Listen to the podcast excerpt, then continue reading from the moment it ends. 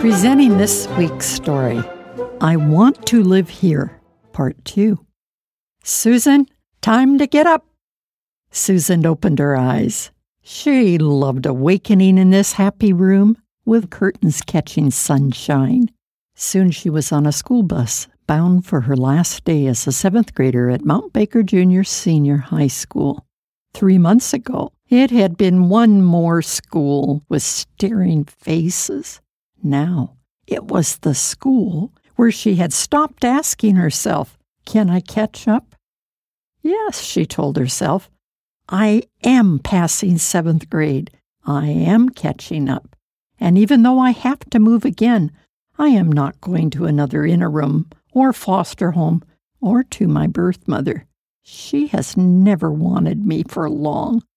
Once I asked her, Do you love me? No, she told me. I am moving with my new family. They treat me like I am one of their kids. They are buying a big old home in Ferndale, Washington. The closets upstairs are gigantic. Dad is going to teach English. Mom will teach piano. And Beth is starting kindergarten. David is three. He'll keep making dinosaurs. Susan's life was changing. She sensed that what she did mattered. Mom took her weekly to a counselor.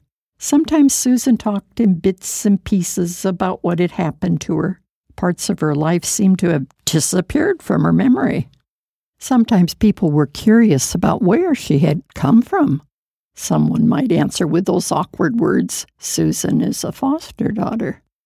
She discovered that in her family, God was about more than attending church. He was part of every day. So was reading. She was expected to read at least 30 minutes a day. Mom and Dad, I don't like reading. That may be now, but you will learn to love reading.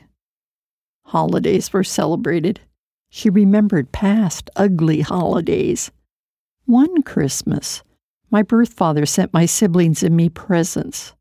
My birth mother took one of my sisters and me to the garage. She gave us an axe and forced us to break every gift. Shortly after eighth grade began, Susan's birth mother moved nearby. Sometimes Susan visited her siblings and her birth mom. She was told, You're coming to live with us, or we'll say that your foster family is hurting you. Without approval from court or the Department of Social and Health Services, Susan's birth mom took Susan and her siblings to Oregon about six weeks passed. Then Susan's family received a call from a social worker. Would you take Susan back? Her mother doesn't want her anymore. Susan's family replied, Yes, but only if her birth mother does not live nearby. Susan came home. One day she became angry and announced, Mom, I am not going to do what you want. Susan, if you are going to live here and be in this family, you do have to respect my authority as your parent. You have a choice. Susan walked up a long staircase, stopped, and walked down the steps. Mom, I want to live here. Susan never discussed her choice again.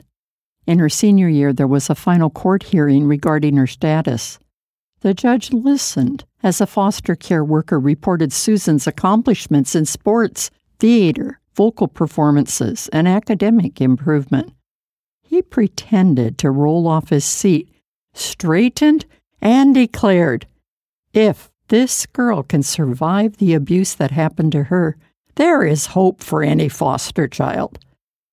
Today, Susan's husband, children, and students know that she has received God's love and gives love.